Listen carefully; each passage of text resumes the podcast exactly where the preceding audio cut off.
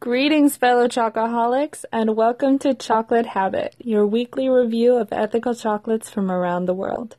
I'm your host and curator, Max Gandy, founder of DameCacao.com. Let's dive right into this week's habit.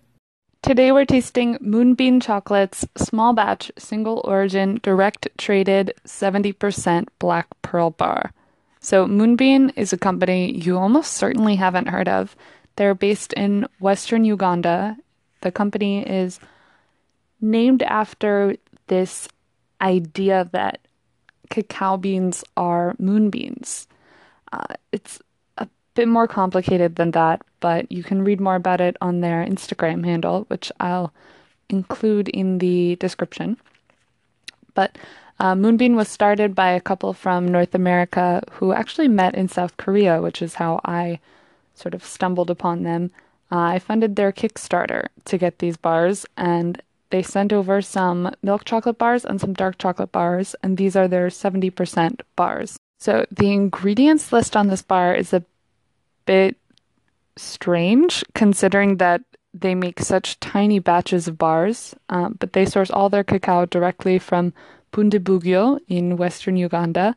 Um, the ingredients are cocoa mass, 70%, and pure cane sugar.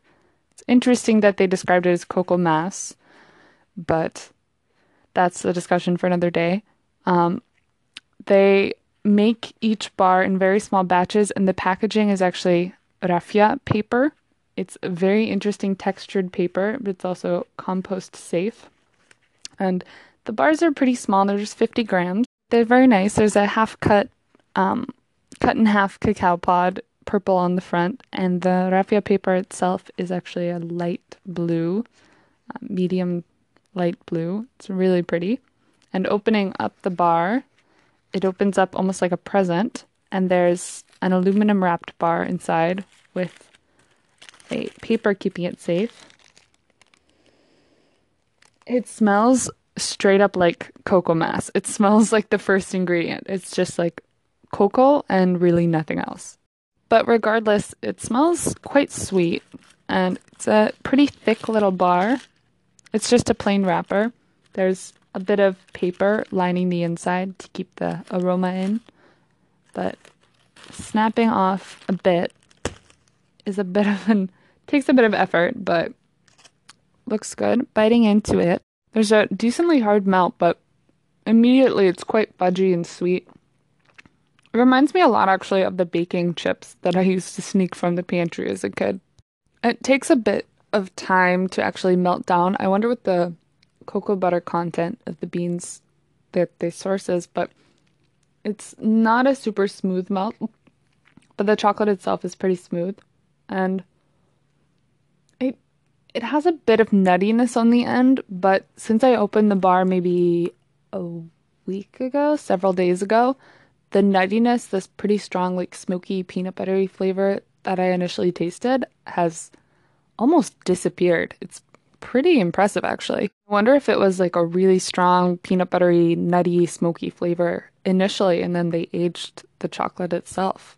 Really curious. I'd love to have a conversation with the makers, but overall, it's not a super surprising flavor note array, or should I say, the flavor note is not super surprising for being um, East African cocoa. It's pretty typical. East West African cocoa is generally forastero and generally base cocoa notes with maybe a little bit of like acidity or earthiness playing over it, but it would make a wonderful fondue or I mean using it in anything baking wise would make you a very happy baker indeed.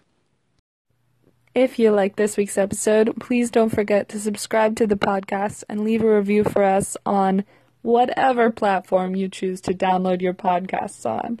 I hope you have a wonderful week. See you next time.